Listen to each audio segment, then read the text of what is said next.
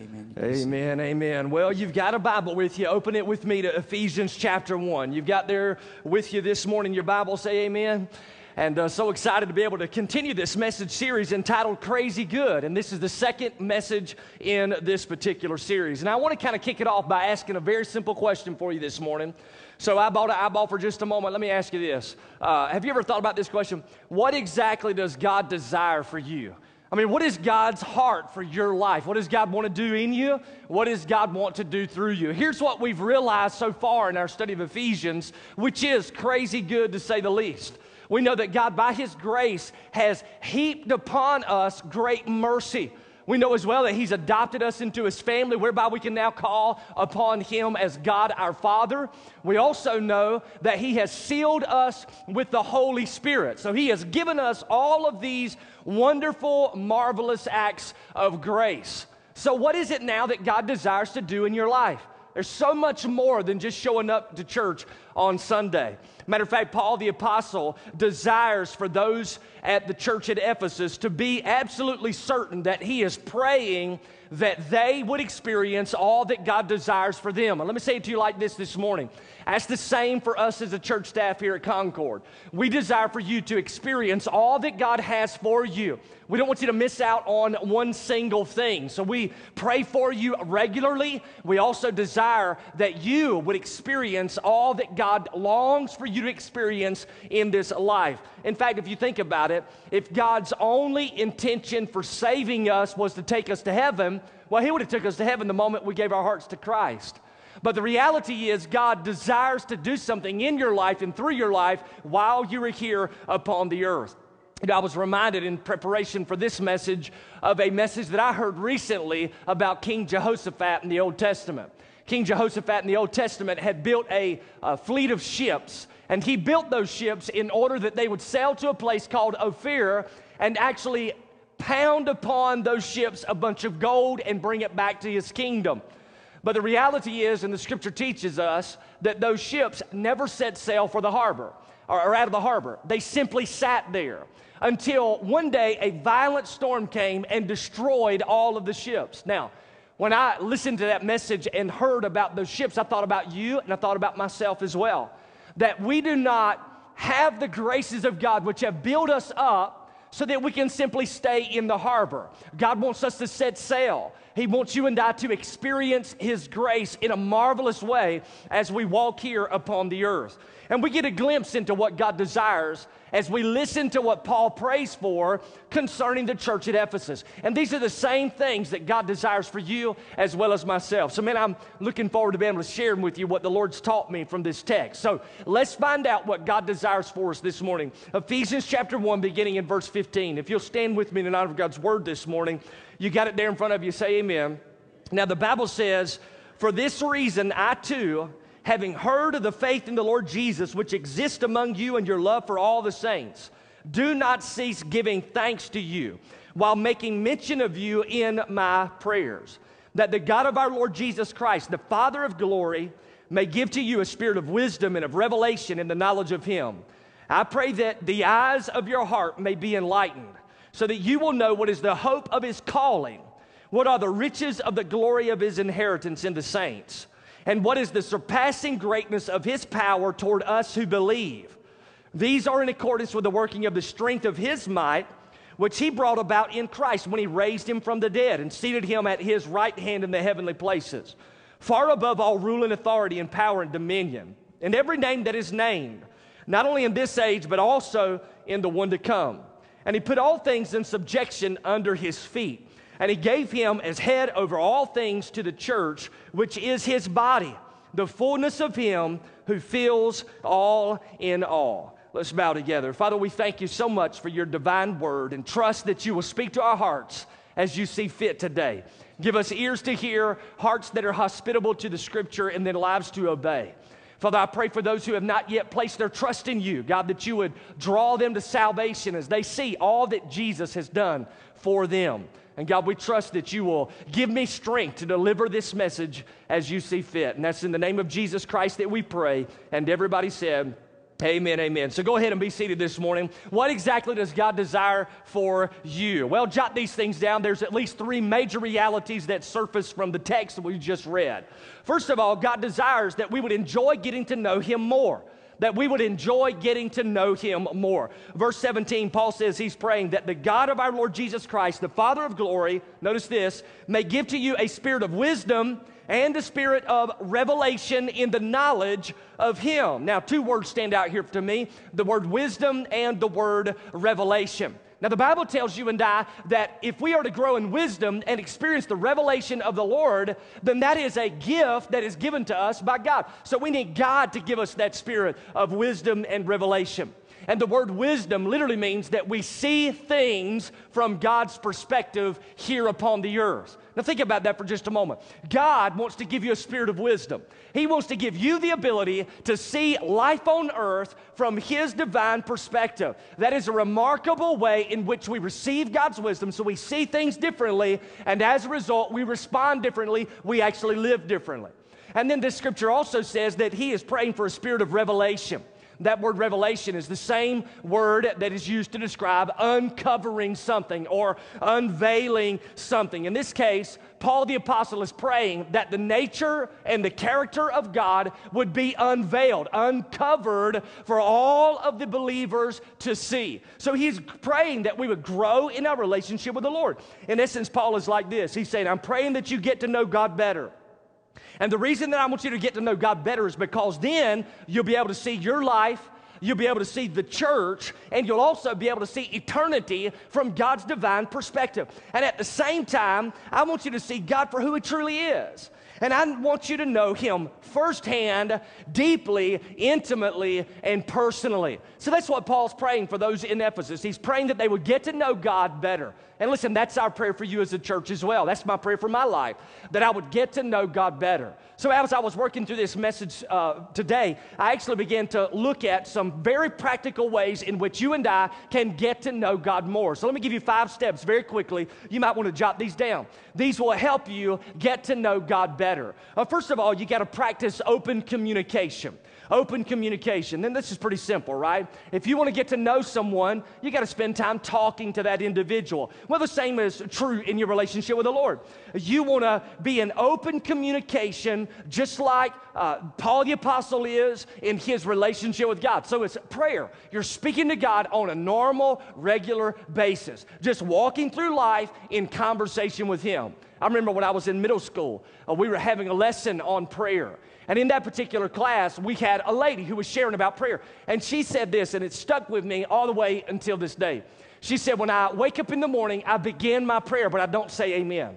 She says, I leave it in open communication with the Lord all day long. And then when I go to bed at night, that's when I say amen.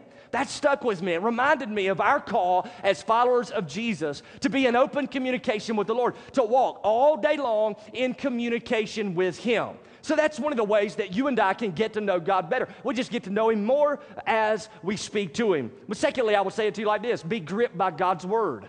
Be gripped by God's Word. You know, God wrote a book, it's called the Bible, uh, just for you. And in the Bible, you and I gain insight into who God is, what God is doing, and how you and I can join Him in His mission right here on the earth. And you don't want to miss this. God will, by the Holy Spirit who lives inside of you as a believer, he will guide you into the truth. He will help you apply the Word of God to your life. Now, if you're here today and you're thinking, man, I really need to read the Bible more, but I don't know where to start. Well, let me share with you kind of where I started when I got serious about my relationship with Jesus. I was only in high school, but I remember as I began to really study the Bible, what I did is just started with the short books first. Y'all all right with that? So I went into the Old Testament. I began to look at the uh, minor prophets. I realized the difference between the major prophets and the minor prophets. The major prophets were very long, the minor prophets were very short. So I spent time studying those minor prophets. Then I moved on into the New Testament, and I studied the shorter books there too Galatians, Ephesians, Philippians, Colossians. 1st, 2nd, 3rd John, and Jude. I read all of these and I asked God to speak to my heart. And you know what I found? I found that God was very willing to teach, very willing to guide, very willing to come right alongside me as I spent time one on one with him, just reading my Bible, asking him to speak to my heart. And so as I kind of graduated from the smaller books, I started going to the bigger books. And then one day, I'm going to read the book of Leviticus. Can I get a witness on that? But all of this is right in front of you. God speaks to you through his divine word. So don't miss out on what God desires to share with you. Get a grip upon God's word and allow God's word to get a grip on you. Now, here's the third step, all right? Habitually obey God. Habitually obey God. I like this one because this is where life with your relationship with Jesus gets real exciting. This is where uh, it gets kind of daring, right? Whenever you sense the Spirit of God prompting you to do something, uh, obey immediately. No argument, right? Uh, I mean, you're just hands up and surrender to Jesus. And when He prompts you to do something, you do it. So if He prompts you to be generous, uh, be generous. If He prompts you to encourage somebody, do it. If He prompts you to share the gospel, then do it. Just be open to what God's calling you to do. And here's what I've discovered as well. Are y'all listening? Say yes. The more time I spend in prayer, the more time I spend in God's Word, the more sensitive I am to the promptings of the Holy Spirit. So if you're here this morning, you're thinking, man, the Spirit of God's not prompting me to do anything in a while, then that should be a check on your heart. You need to get back on getting to know Jesus, right? You need to get back in your relationship with Him, prioritizing that, walking with Him. The same thing I would say to you as well. Number four is uh, become interested in what interests God. Now, if any relationship is to grow, you have to share interest with the other person. Uh, so the, do the same with God, right? Find out what interests God and then get involved with that. You know, that's a very simple question. What exactly is God interested in? How can I dive into those interests and join Him? Now, this is a reality. We know that God is interested in His Son Jesus being magnified. Now, listen closely. If that's God's desire, that's what He's interested in, seeing His Son Jesus magnified so that others know Him, then what should we be involved in doing? We should be involved in helping others get to know the Lord Jesus. You know, last Wednesday night we were doing some visiting, and I see one of my visiting partners, David, over here. And as we headed out in the truck, we drove by the Claremont basketball court right here. That's where the real games go down. Y'all with me? Say yes. So we drove past. Well, I saw somebody out there uh, who goes to church here, and so I thought, man, if nobody's at home or if we've got time, we're going to stop and uh, we're going to share the gospel with, with all the people out there playing basketball. So we went to the homes, and they were pretty quick visits, and so we drove back. I was like, pull off. We'll just go up there and we'll share Jesus with those people. And so everybody's eyeballs in the truck got this big. Y'all with me? Say yes. David, you remember? Especially yours. You were scared. But anyway, so uh, what we ended up doing from there is just basically walking out, uh, uh, you know, high five the guy that I knew, started talking before I know it. He'd introduced us to individuals who were there. And he said, Hey, this is my preacher. What was my open window, right? So now I sense the Spirit of God prompting me to share the gospel. So we shared the gospel with somebody. And it's amazing. You listen to the Lord, you habitually obey God, you just do what God's called you to do, and God gives you the strength to do it. And then as we shared with this individual, it's amazing to see how God began to work work in her heart, draw her to himself. And right there, man, we all prayed, and man, it was an awesome time frame. And, and listen, that was right there on the basketball court. Are y'all listening? Listen, God wants to do these things in your life. God wants to use you right where you're planted. So habitually obey Him. Become interested in what interests God. And then I'd give you this fifth simple step get involved in a church. You know, no church is perfect. Uh, so don't wait till you find one before you get plugged in. I remember when I was uh, in Atlanta one time, I actually saw a sign. And on the sign, it was out in front of a church, and the sign read, The Perfect Church. Now, the amazing thing about this sign is that it was all dilapidated. It was made of wood, but it was kind of rotten, falling to pieces. The church actually was imploding in the center. I was like, doesn't seem so perfect to me. You know what I'm saying?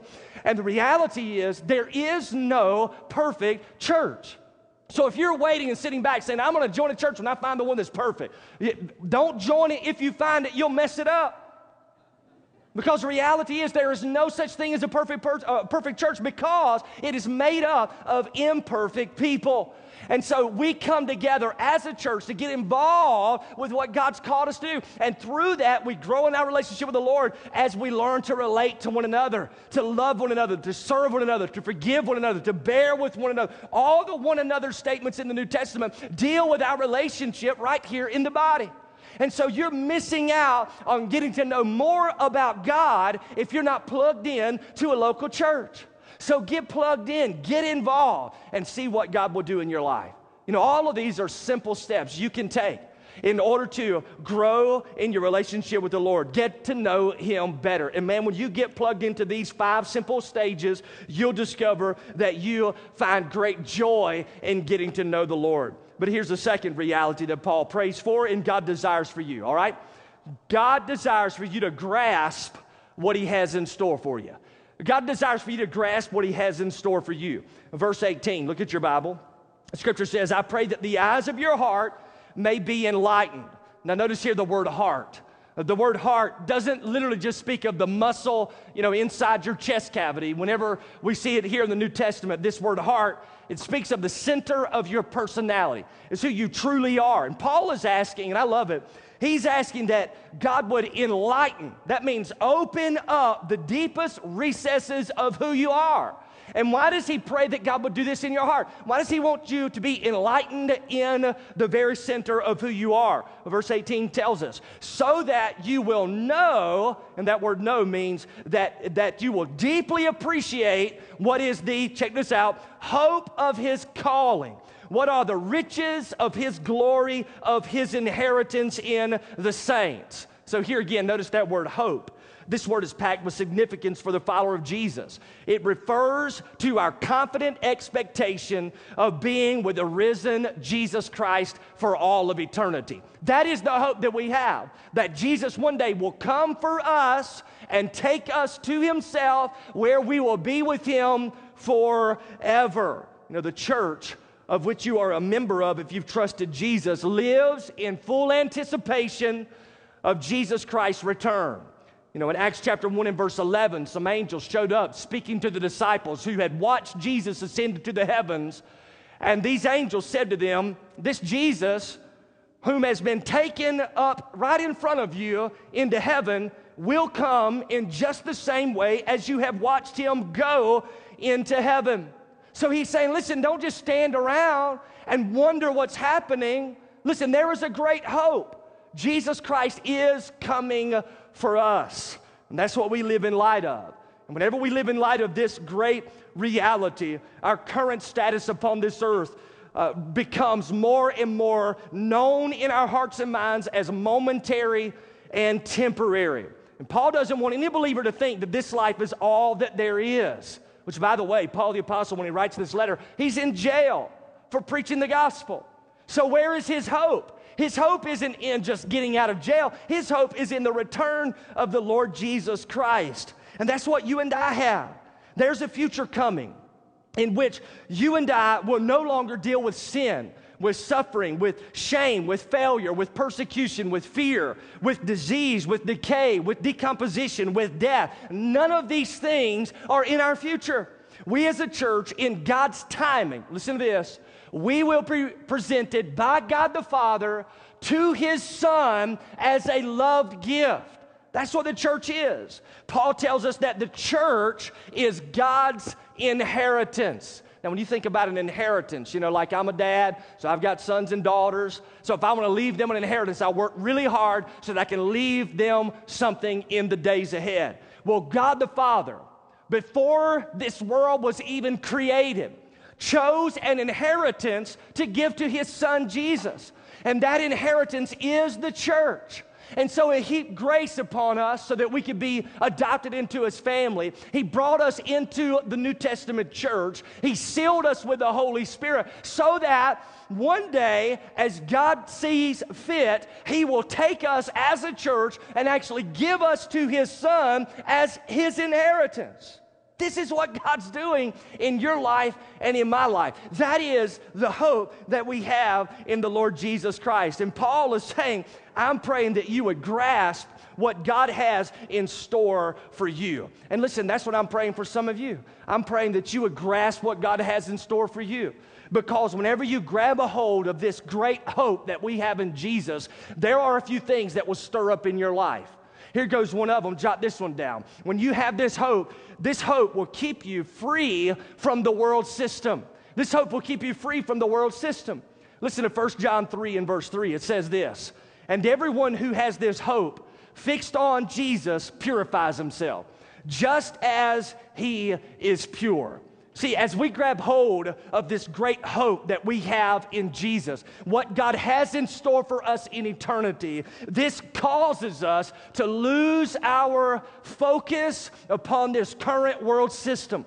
The applause of man, not that big of a deal anymore.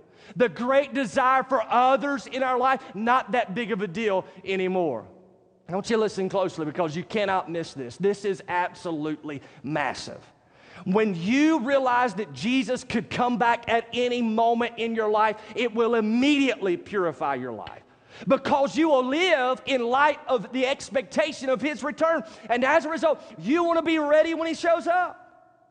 You know, if we have guests over to our house, we clean up the house before they get there. Krista's mama showed up this weekend. Y'all, y'all all right? Say amen. Y'all praying right now for me, right? She's gone now. Blessed be the name of the Lord. I'm just kidding. He gives, he takes away. That's what I was singing down there. He gives and takes away. Thank you. I was kidding. Y'all come back to me. I don't know why I do that. So anyway, so come back, come back. But, but you get house, like you dust, you vacuum, you clean the floors, you put everything in its place. You're getting prepared for the Jesus is coming for you. What must you get prepared? Doesn't that, uh, doesn't that just strike a chord in you that says, man, I want to live in such a way that when he comes back, uh, listen, he will see me uh, as living a life that is set aside for him. And that's what we have in our lives when we trust and look forward to him coming again. Man, what an awesome truth. But here's another thing hope does hope motivates you when life is hard. Think about it, all right? Whenever you face difficulties in life, trials, tribulations, these have a way of causing the heart of a believer to long for the return of the Lord Jesus Christ. When Jesus returns, we will be set free from the tribulations of this life. As a matter of fact, we will not only be set free from the tribulations of this life, but we will enter into a place where there is perfect peace with Jesus. This place will be where the glory of Jesus radiates, and you've got to listen closely. This glory which Jesus has will actually be shared with you. So the glory that Christ has, it will be given to you in eternity.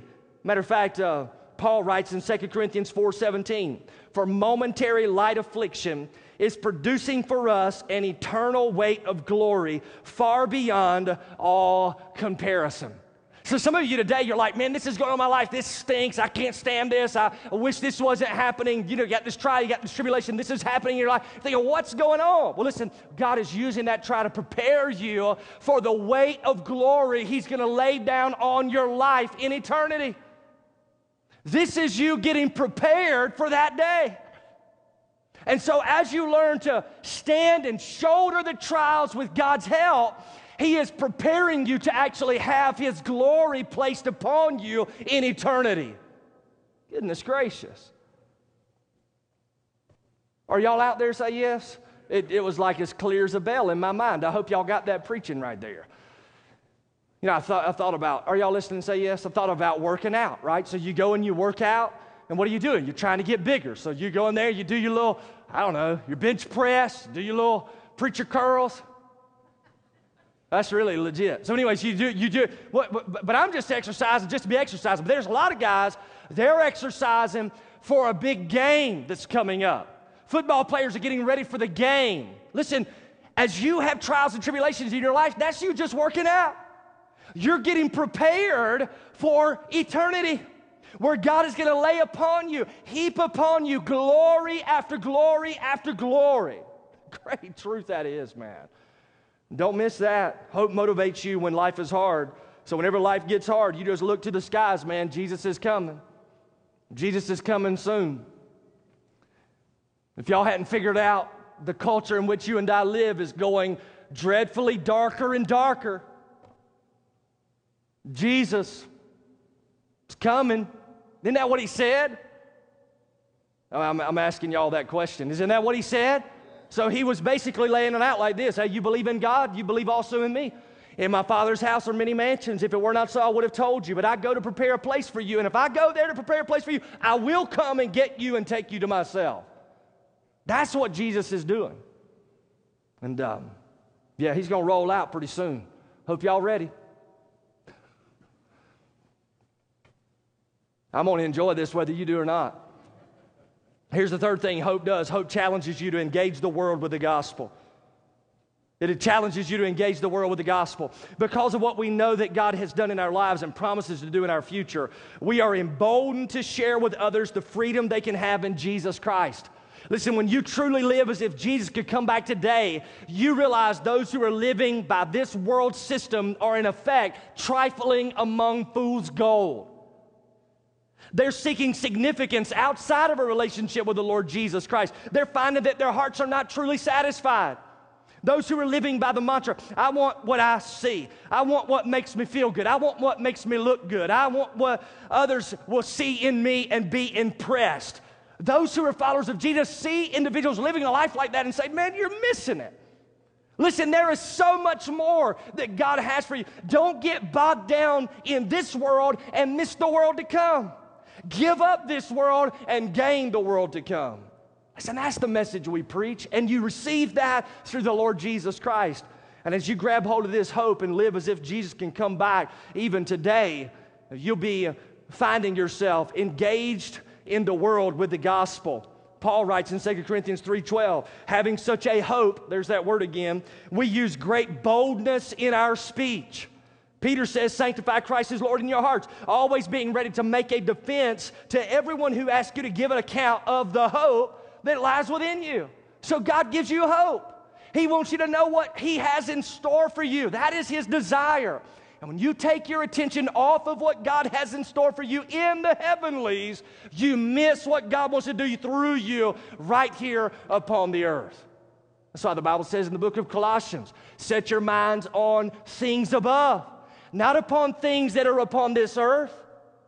Listen, what Paul's saying is when you take your mind off of those things that are true above you, you miss out on what God wants to do through you right here upon this earth. And I'm just shooting you straight, eyeball to eyeball. Some of you are flat out missing it. You showed up to church today so you could check off a little box that you came. You're like, here I am today, I came. Bless me, Lord, pat me on the back. Listen, that's not why God saved you. God didn't redeem you by the blood of His Son so you could just come to church every Sunday. What point is that? He wants you to walk with Him every single day, growing in your knowledge of Him, being used by Him. That's what God desires. Don't miss that. Here's the third thing. Y'all with me? Say yes. So, the third thing that God desires for you is that you would access His power for your daily life, that you would access His power for your daily life. Now, as I wrote that point, I thought about um, the Beverly Hillbillies. Anybody know the Beverly Hillbillies? Anybody in the house? Yeah, several of y'all, right? I don't know if you if you don't. The story in short is that they were dirt poor and could barely keep the family fed. But then one day, Jed was shooting at some food. And up from the ground came a bubbling crude. All that is black gold. Texas tea. There's a few rednecks in here. They lived on property poor, but they were filthy rich because of what was just beneath the surface. They had a great wealth at their disposal. Well, for the follower of Jesus, sometimes we live as if we are completely poor of power. But the fact is, according to the scripture, we have an enormous amount of power, a wealth of power available to us to live out the Christian life. This is what Paul's talking about in verse 19. Whenever he says, I want you to know what is the surpassing greatness of his power toward us who believe. Notice that. What is the great power toward us who believe? So he's saying there's a power available to you to live out this Christian life. Listen, this is pretty awesome because, and y'all have to forgive me, I'm not walking around because I twisted my ankle yesterday. Y'all all right? Yeah? So I'm trying to stay stable. And uh, just to kind of give you the story very quickly, because it's in my mind, I was at Ingles with uh, Krista. We were buying stuff for uh, those who were working at Mount Yonah, a lunch. And uh, as we walked by the pharmacy, I saw a little place over there where I could wash my hands with some sanitizer. For some reason, I'm attracted to those things. So I began to walk in that direction, and somehow or another, my foot, my right foot got stuck and it rolled my ankle over. Next thing I knew, I was falling into the side of the pharmacy, slapping against the window, and the whole store was looking at me. So I just said, Krista, why are you pushing me, girl? I just got up and washed my hands and limped off. You know what I'm saying? And I thought I was fine, but then I woke up this morning, it's all swole.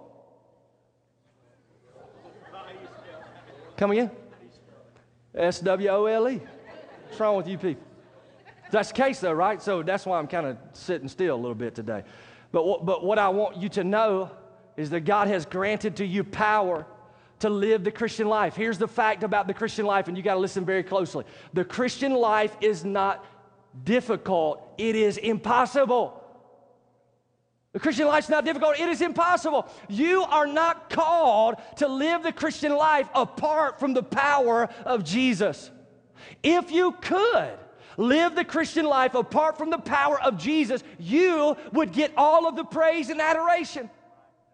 But you can't.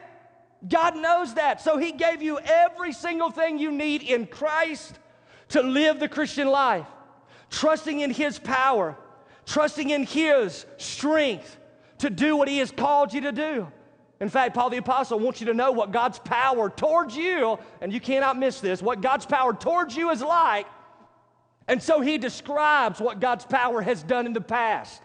And he says there in verse 19, the second half, these are in accordance with the working of the strength of his might, which he brought about in Christ. Notice this when he raised him from the dead, and when he sat him at the right hand in heavenly places, far above all rule and authority and power and dominion, and every name that is named, not only in this age, but also in the age that is to come. So, eyeball to eyeball, what's Paul saying? This is tremendous. Paul is saying, listen, you have power to live the Christian life. And let me explain to you how powerful this power is. The same power that raised Jesus from the dead is inside of you. The same power that took Jesus and put him at the right hand of the Father, that same power's in you. And this right hand, by the way, is a place of honor. In the Greco Roman world, the person who sat next to uh, the king at his right hand was the one who actually exercised the authority of the king. And Jesus, by the power of God the Father, has been placed at the right hand of Jesus. And everything has been in subjection to his feet. And here's the awesome part. Are y'all still with me? Yeah? Are y'all? Are y'all? Ephesians 1, he's saying, look, this church is not plan B. This was a part of God's eternal plan. And this church is going to be redeemed, and this church is going to be made the body of Jesus. Jesus is the head of the body. The head is Christ. What should the body be in need of? Do we need to find power outside of Christ? Do we need to find strength outside of Christ? No, no, no. It is given to us by the Lord Jesus Christ. He lays it down there in verse 22 as well. One commentator asked this question With such a head, what need the church fear? What need the church should desire? Warren Wiersbe writes the greatest power shortage today is not one in our generators or our gas tanks, it's in our own personal lives. Listen, the reason a lot of, of people will not become followers of Jesus is because they see themselves in you. They don't see any difference. They just see that you have something you do on Sunday every, every weekend.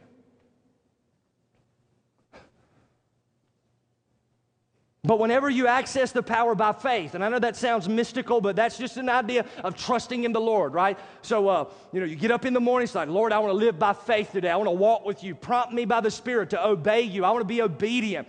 And then as you walk throughout the day, you're in open communication with the Lord. As the Lord's speaking to you and prompting you to encourage somebody, share the gospel, whatever maybe, say, Lord, as I do this, I need your strength. Anytime I share Jesus with somebody, I'm always praying right before I open my mouth God, give me boldness, give me power, help me to speak this in a way that honors you. I said, God, God, he, he answers that prayer every time. I mean, I'm just trying to tell y'all. Are y'all listening to what I'm saying? Uh, I am a satisfied customer when it comes to following Jesus. Let me tell you, there is it is fun. I don't know what, y'all look horrible, most of you. I don't know what your deal is. Are y'all listening? But if you're walking with Jesus, there is a transformation in your life. It's like every day. You're telling me I get to get up today and be an ambassador for heaven? What? You're telling me today God wants to speak through me to others? God, you're telling me today you want to use me to be a source of encouragement to somebody else? I mean, who am I? God, you have this great plan. You go, I'm going to be with you for all of eternity? What, what? I am the inheritance of God the Father to be given to God the Son? What? Who? What? How does that happen? You start walking this thing out, man, and all of a sudden the things of the earth, uh, as the old hymn says, grows strangely dim. The light of the glory of his face. So, so let me ask you. I'm going to finish this up with a few questions, all right? So I want you to be truthful and honest with yourself here this morning. If you had to scale your relationship with Jesus, one to 10, where would it be? One is, man, you're not close to the Lord at all. 10 is, you're as close as you've ever been in your entire life. You just got it going on. If you had to scale it, 1 to 10, where would you put it? And then let me kind of, um, let, me, let me just tell you. The truth of the matter is this, and I'm not trying to be ugly, but I want you to hear me. Uh, you're as close to Jesus as you want to be. So if God feels distant, guess who moved? It's not you. There's not the Lord, rather, it's you. You've moved. You've moved. Here's the second question, all right? How often do you think about the hope of being with Jesus for eternity? How often does that enter into your mind? Would you say never? Sometimes? Often? Daily? I told the first services, I was putting this down, man, and I, I even put the question for myself. It's like, how often do I really think about the hope of being with Jesus for all of eternity? How often do I think about that? Uh, my answer was sometimes. Just one step above never. I'm just telling you, because I'm not doing that every single day. That's not in my uh, purview, so to speak. Now, God's helping me. Y'all all right with the preacher still growing? Yes, sir. I'm just axing y'all. Axing. A X I N G. Sometimes, sometimes. So what, what do I want to do, man? I want to, I want to, I want to think more about Jesus. Come. I want to, I want to be looking towards the skies, anticipating His return. Here, here's a third question: How are you when it comes to accessing the power available to you? Would you say you're living the Christian life by His power? And do you access His power by trusting solely in Him to work in and through your life? And listen, um, sometimes we sit in the harbor like the ships of King Jehoshaphat. And some of you, that's it. You, you've been redeemed, you've come to faith in Jesus, you've been built up in Christ, but you're just kind of hanging out right there at the harbor.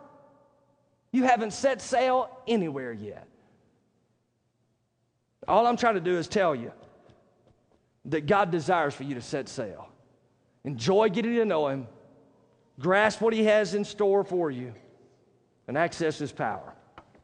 Let's pray. Father, in Jesus' name, speak to hearts as you see fit. Only you can do that. with your heads bowed, your eyes closed this morning, if you're a Christian right now, is your time to pray because this is the time where I'd encourage people who don't know the Lord to come to know Him.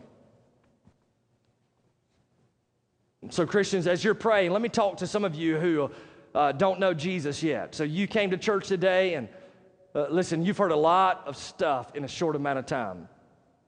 But here's the fact God created you to know Him, but sin separates you. If you hold on to your sin, you go to hell for eternity. That's just the truth. You're going to be judged for your sin. But here's what God did He did this for you, did this for me. God so loved you, the Bible says He sent His Son Jesus. Jesus died on the cross for your sin. So the death that you deserve, Jesus took in his own body. He was buried and resurrected. Now the Bible says if you will turn from your sin and trust in Jesus, you can be forgiven. Man, you can have that today. It's a free gift of grace. We had one person last service respond. Maybe you need to respond this morning and give your life to Jesus. If so, just pray something like this in your heart as I pray aloud. Just say, Lord, I'm a sinner and I need forgiveness of my sin. Thank you for dying for me. Thank you for getting up from the dead.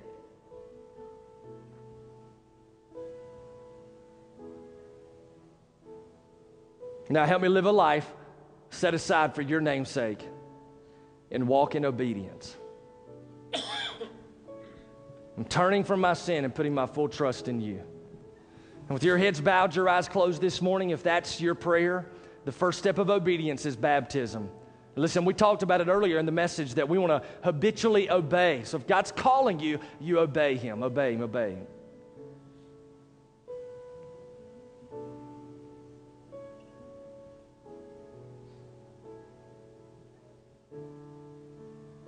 Just a moment, we'll stand to our feet. I'll be here at the front, others as well. If that's the desire of your heart to follow Jesus in baptism, you come forward. Listen, we're not going to embarrass you. We just want to help you out in your walk with Christ. So you'll leave the place where you've been seated. You'll walk right up here to the front where I am, and we want to pray for you. Set you up a day in the future to be baptized. Or God may be calling you to join this church body. If that's the case, you'd be obedient to the Lord as well. Father, we thank you for our time together this morning in your word. Pray, Lord, that you would strengthen us in our walks with you and pray that you'd have your way with this invitation. And that's in the name of Jesus that we pray. Amen. Let's stand to our feet. While we sing, you come this morning.